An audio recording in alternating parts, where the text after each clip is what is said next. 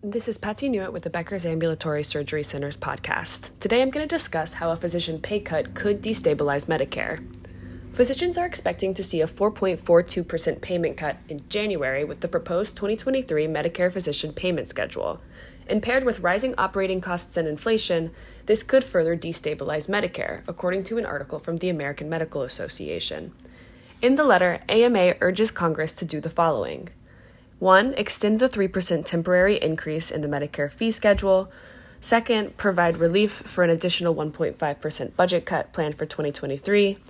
Third, end the statutory annual freeze and provide an inflation based update.